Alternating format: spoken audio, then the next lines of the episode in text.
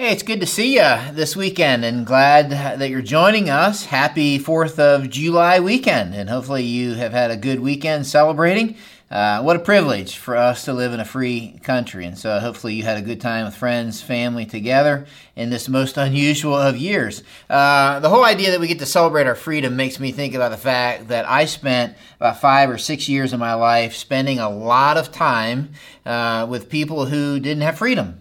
Uh, here's what I mean by that. I spent a lot of time in jail. Some of you might not know that, right? I spent a lot of time in jail. Uh, I would go every week to the Kosciusko County Jail in Warsaw, Indiana, and I would spend time with inmates. Uh, I loved it. I loved the opportunity. I would play basketball. I got to know their stories, got to share with them the story of God, and man, do I have a lot of stories, right? A lot of interesting stories happened as a result of that. Some funny stories, some not so funny stories. Here's what I can tell you there's nothing quite like the sound of that door closing behind you when you walk in to the prison. I don't know if you've ever been in a jail or prison, but they kind of open the door for you and then they close it and it like clicks, like it buzzes and then it clicks, and it just echoes that your freedom is restricted. And I can tell you, in, in jail, there's a whole subculture, right? A lot of people who spend their time in jail, they're tortured by their loss of freedom. Some of them become angry. Some of them become cynical, bitter. Some of them full of resentment. Some of them just sit there and they just maintain their innocence. Others of them can't figure out how they got caught. For some of them, it becomes very defining. It becomes defining for them while they're in there. They are an inmate. But for some, it becomes defining for the rest of their life. While they're in there, they're an inmate after they leave there, they're an ex con. Uh, for some of them, they literally just kind of assimilate to the subculture. They get so used to living in there that I had some friends that I made in there, they could not figure out how to live on the outside. And so they just kept ending up back in jail. Others, it just about drives them crazy to live in those restrictions. I can tell you this ministry to people behind bars is unique. Uh, it's very heartbreaking and it can be uh, very challenging. Uh, after I spent those five or six years, I went to plant a church in a little town about 20 miles from there. And all of a sudden, I can tell you, I moved from ministry to people behind bars to I was going to start ministry to people who were free in a free country and who weren't behind bars. And it didn't take me long as a pastor to realize didn't take me long that I thought my years of working with people behind bars was gone, only to realize that most people that I would work with were living behind bars. You just couldn't see them. They were prisons that were not visible per se, but nonetheless, there were a lot of people, I would say most people, lived behind a prison of sorts. And the prison in their life began to be erected when somebody close to them hurt them, somebody they trusted betrayed them, somebody in their family did the unspeakable to them. When the lie was found out, all of a sudden the prison walls began to erect in their life. For some of you, I know I'm talking to you this weekend. For some of you, you're living behind prison bars, so to speak.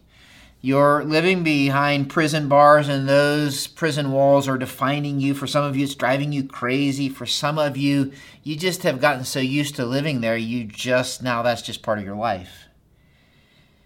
For most of you, the prison that you're living behind because of the hurt in your life, it defines who you are. It has changed who you are. You're not different. You're angry now. Your family recognizes it. For others of you, you've become cynical and nobody can get close. For some of you, you quit singing. You've lost all the joy in life. For some of you, it's made you harsh and critical and you've developed a negative spirit. And for some of you, it's just where you feel most at home, living behind the bars of your anger and your bitterness and your resentment. Nonetheless, you're in a prison and you, this 4th of July weekend, are not free you can feel the restrictions and the confines that this particular prison places on you. Every time you see that person who hurts you, it reminds you. Or maybe when you see someone who reminds you of that person. For some of you, you hate all men because you were hurt by a man. For some of you, you disrespect all authority because somebody in authority abused their authority. For others of you, you hate seeing children laugh You know why? Because somebody stole your childhood from you. And here's what I know it shows up every time the person who hurt you succeeds. You get furious. This prison that you live in kind of shows up every time you blame them for the fact that you're not happy. And that's what makes a story Jesus told so powerful. See, we're in this series called Little Stories with Big Ideas. They're simply parables. They're little stories Jesus laid us alongside of a, a big idea that he wanted to illustrate something familiar to illustrate something not so familiar. And the story I want to look at today is found in Matthew 18. So if you have a Bible, you want to maybe go there. But the story starts with a question. And the question was asked by Peter, and he said this He said, Lord, how many times shall I forgive my brother or sister who sins against me? And then he answers it kind of sort of. He's really trying to brown nose Jesus, really. He says up to seven times. Now, the reason I say that is the rabbis, right, they would have taught their pupils, you should forgive three times. And so Peter's like, hey, what if I times two plus one? Like, Jesus, how many times should I forgive? Mm, seven? You know, it's a little better than three, right? Jesus has an interesting answer. He says, I tell you, not seven. Like, wrong, right? He says, you're wrong, Peter. But he says 77 times, or some of your translations may have 70 times seven, right? you're saying, which is it, 77 or 70 times 7? Here's what I think. I think if you're keeping count, you're missing the point. And the chances are, if you're keeping count, listen close, you're probably in this prison we're talking about. Which led Jesus then to tell a story. And the story goes something like this Therefore, the kingdom of heaven, which now you know per last week doesn't come like a bulldozer, it comes like a seed, right? Kingdom of heaven is like a king and he wanted to settle his accounts with his servants. So he's going to make settle up and uh, going to kind of get from them what they owe him. As he began the settlement, a man who owed him 10,000 bags of gold, literally 10,000 talents, was brought to him. Now, here's what I want you to know this guy's brought to him, and he owes 10,000 bags of gold or 10,000 talents. And for us, it's like that doesn't translate. But I can tell you this guy named Gordon Fee, he says this, the Bible scholar says this. He says that number 10,000 is as high as you could go in the Greek numerical system. Talent was the most you could go. He's trying to illustrate that this is an astronomical amount of money this guy owes. Zillions of dollars. Another writer wrote this. He says, Take your salary times 150,000, and you're going to get close to what the amount is here. I don't know what you make 20,000, 40,000, 60,000. Go ahead and do that, and your calculator is not going to be able to get it done. Right? I did I did some of that, and it's going to come up and it's going to give you something fun. You're like, what does that mean? Right? You see, it's just an astronomical amount of money. And so this guy's standing before the king, and he owes an astronomical amount of money, which makes interesting what the guy does. Look what he does. He wasn't able to pay. Well, go figure, right? The master ordered that he and his wife and his children, all that he had, be sold to repay the debt. At this, the servant fell on his knees before him. And then he says this Be patient with me, he begged, and I'll pay back everything. Read that with Be patient until I pay back 150,000 years worth of my salary. Isn't that interesting? There's no way he has the resource, the time, to be able to do what he's saying. But even though the servant's master what? Took pity on him and canceled the debt and let him go. Here's what I know. This guy doesn't have enough time, resource, or ability, and so the king has pity on him, compassion on him, and he does something so radical. This story is so radical, it almost defies logic. He cancels the debt. He grants him freedom from his debt. And Jesus is telling this little story to make a big idea, to make a point. In the story, the king is God. You probably have figured that out. And the servant is you and I.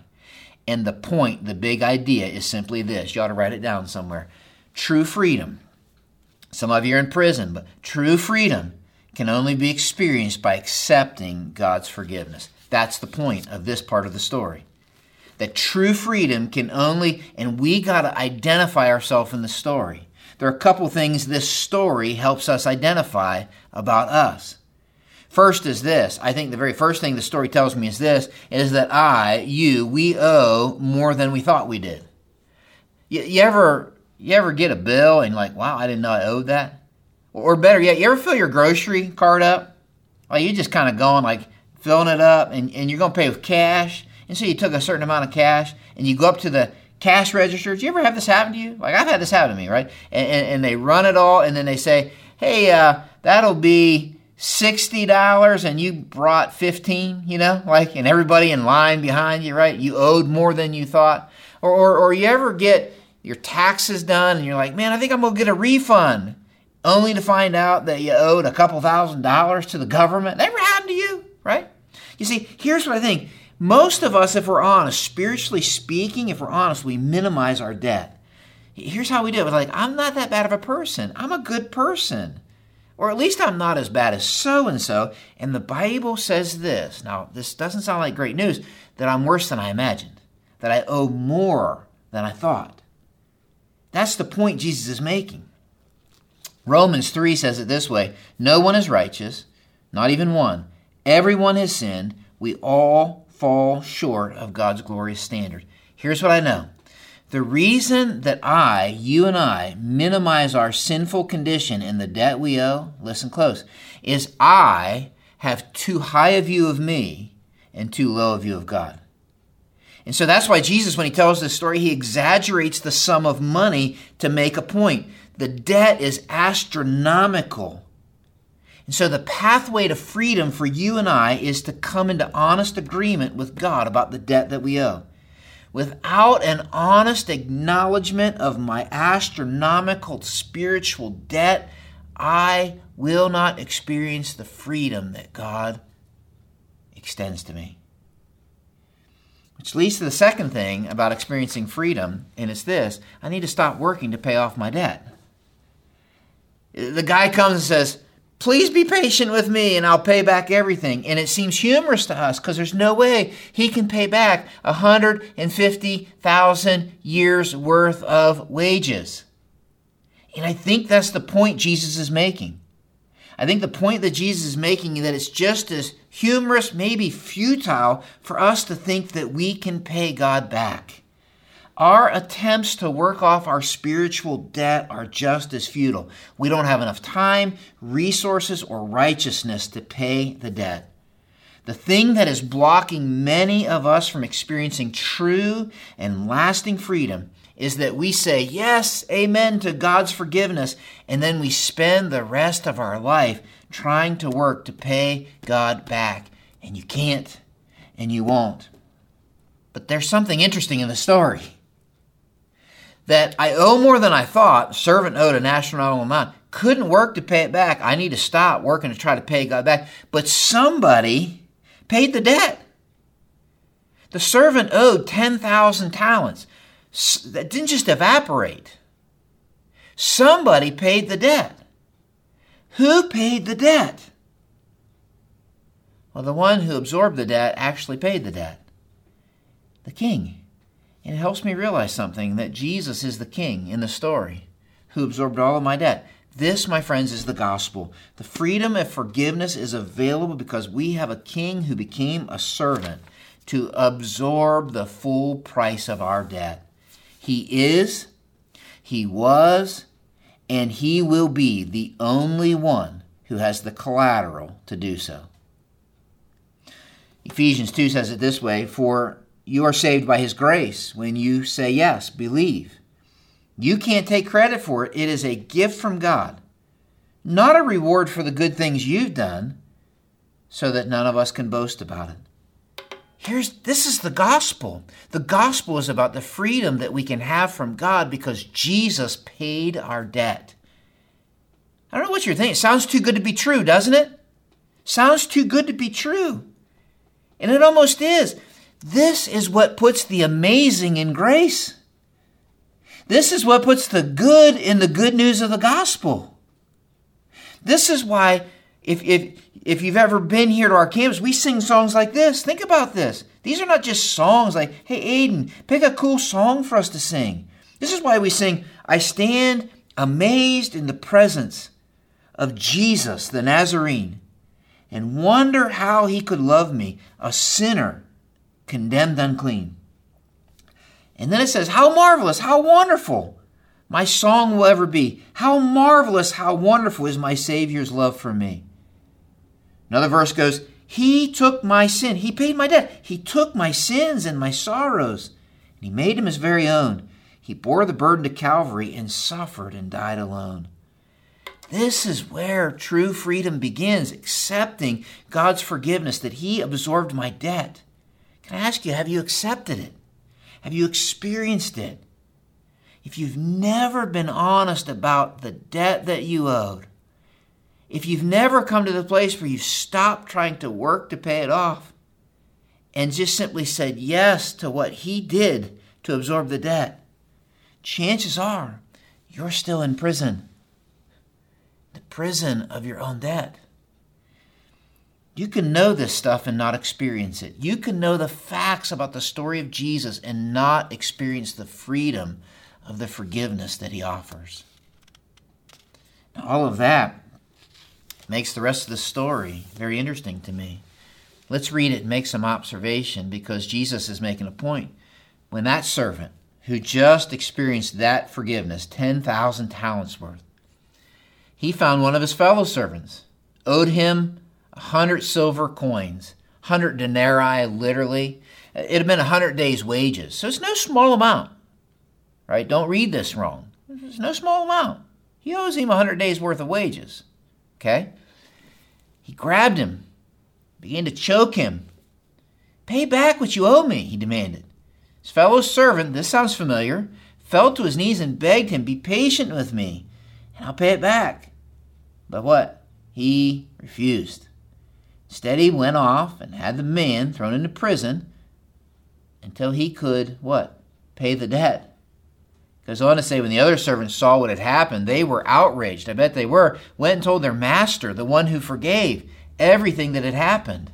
Then the master called the servant and said, You wicked servant, I canceled all that debt of yours because you begged me to. Shouldn't you have had mercy on your fellow servant just as I had on you?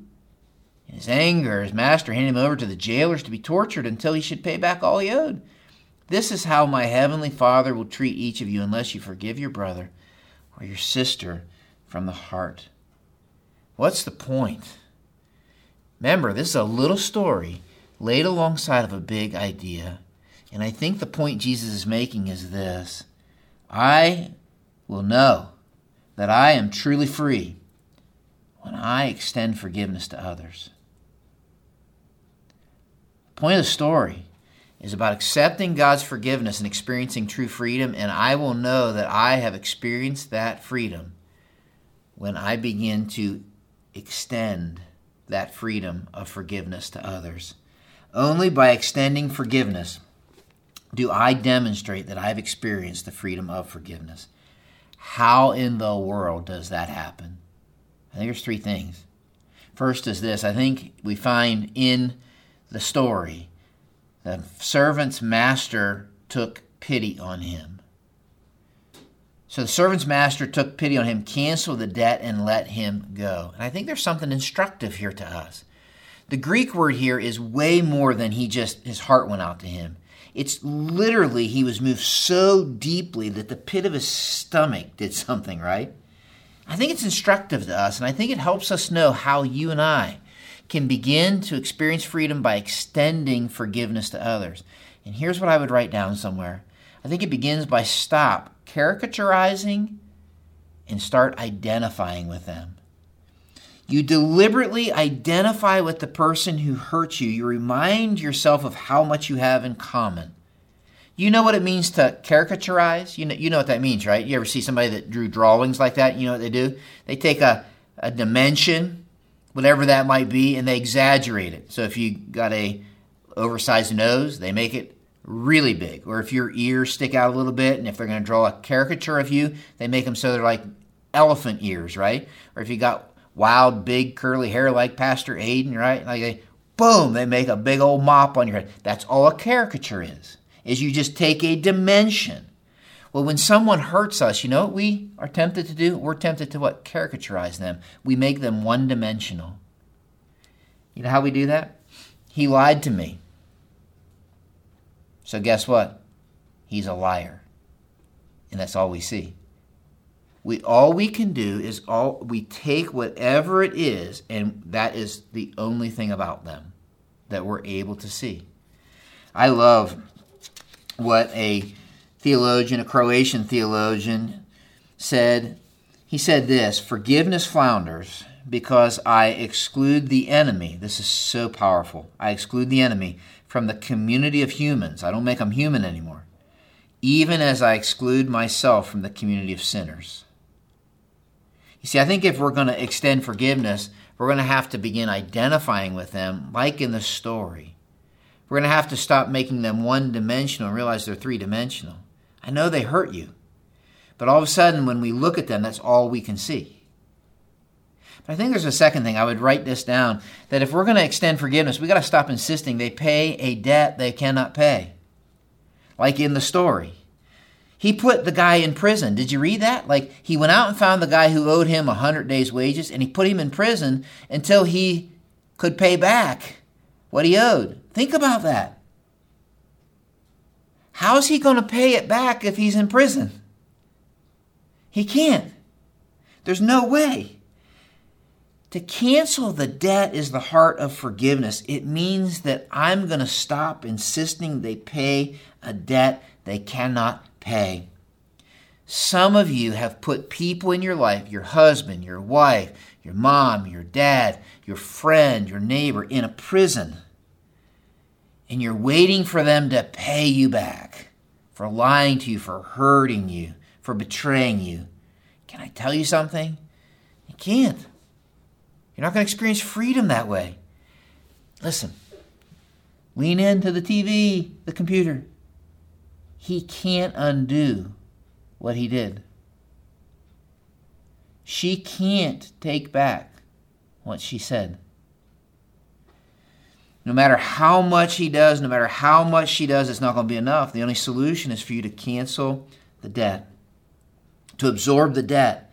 The only power to accomplish this is the power of experience the forgiveness that you receive from God, the King, and extend that to others, which leads to the last thing.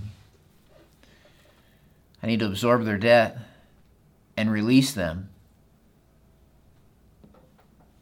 so you can be free. So you can be free. I need to absorb their debt and release them so you can be free. I need to quit demanding they pay and release them, let them go. And guess what?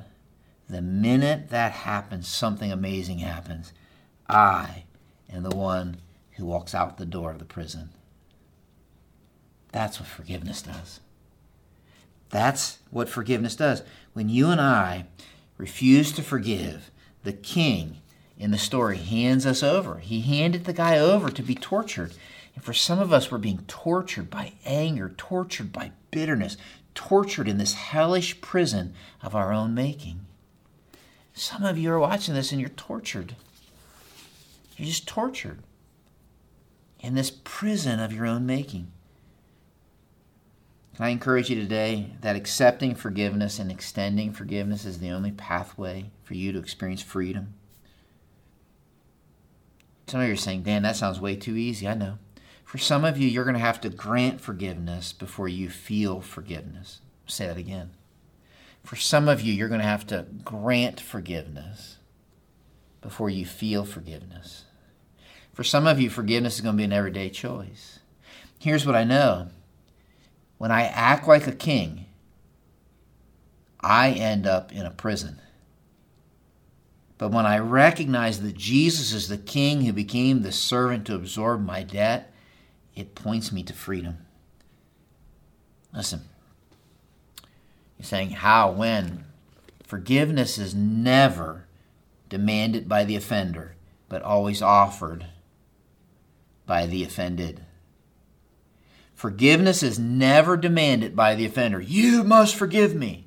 If you're doing that, that's not what forgiveness is.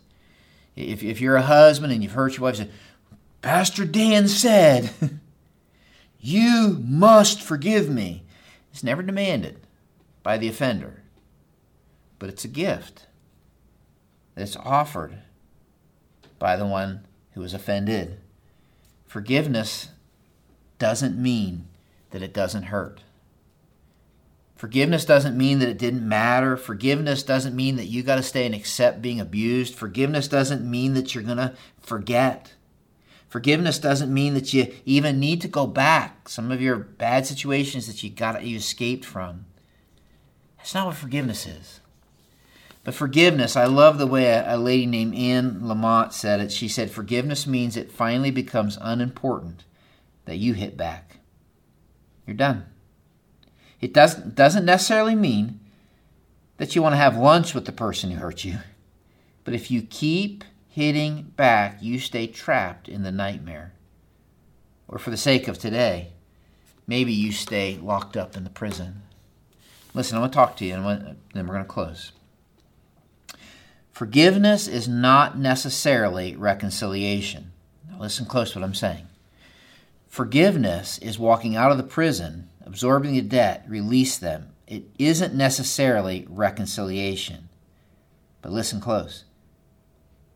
But in order for reconciliation to happen, forgiveness has to happen. Some of you are husbands and wives watching this. And reconciliation, for it to happen in your marriage, forgiveness. Some of you have friendships and you're like, I want to reconcile, forgiveness. Forgiveness doesn't necessarily mean reconciliation. Some of you came out of abusive situations and, and you've become bitter because you're waiting for that person to pay back and you want and forgiveness is saying i'm done. I'm walking out of that prison. But it doesn't necessarily mean i've become best friends with that person. Forgiveness is not necessarily reconciliation but there is no reconciliation apart from forgiveness forgiveness means this i will not be a prisoner anymore to what they did to me. I'll no longer be a slave to it. I'm not going to let it define me. I'm going to quit allowing that to be the thing that drives my life. I'll quit thinking the only that only what for me matters is to pay them back and I'm going to walk out of this prison into the freedom of forgiveness. Here's the deal. True freedom comes by accepting God's forgiveness. And I know that I have experienced true freedom when I extend forgiveness to others. Have you ever accepted God's forgiveness? You owe more than you think. Stop working to pay it back. It's astronomical. Recognize there's a king who became a servant. His name was Jesus to absorb your debt. Do you have people in your life who hurt you? Well, the way to recognize that you've experienced that freedom is to stop caricaturizing them and start identifying with them. They're part of the community of sinners, just like you. That's probably why they hurt you. Stop insisting they pay back a debt that it's not going to happen. You can't rewrite the history. Forgiveness is you absorbing the debt, releasing them, so that you can walk into freedom. The only power for you to do that is the power of the forgiveness that you've accepted and received and experienced from God. So, God, I pray that you would help us to experience, know, embrace this incredible, radical, astronomical, amazing forgiveness that you offer. And I pray when that settles into our life that it would spill out of our life. Some of us are in a prison. And God, I pray that this weekend, 4th of July weekend, would be the weekend where we experience the freedom of forgiveness.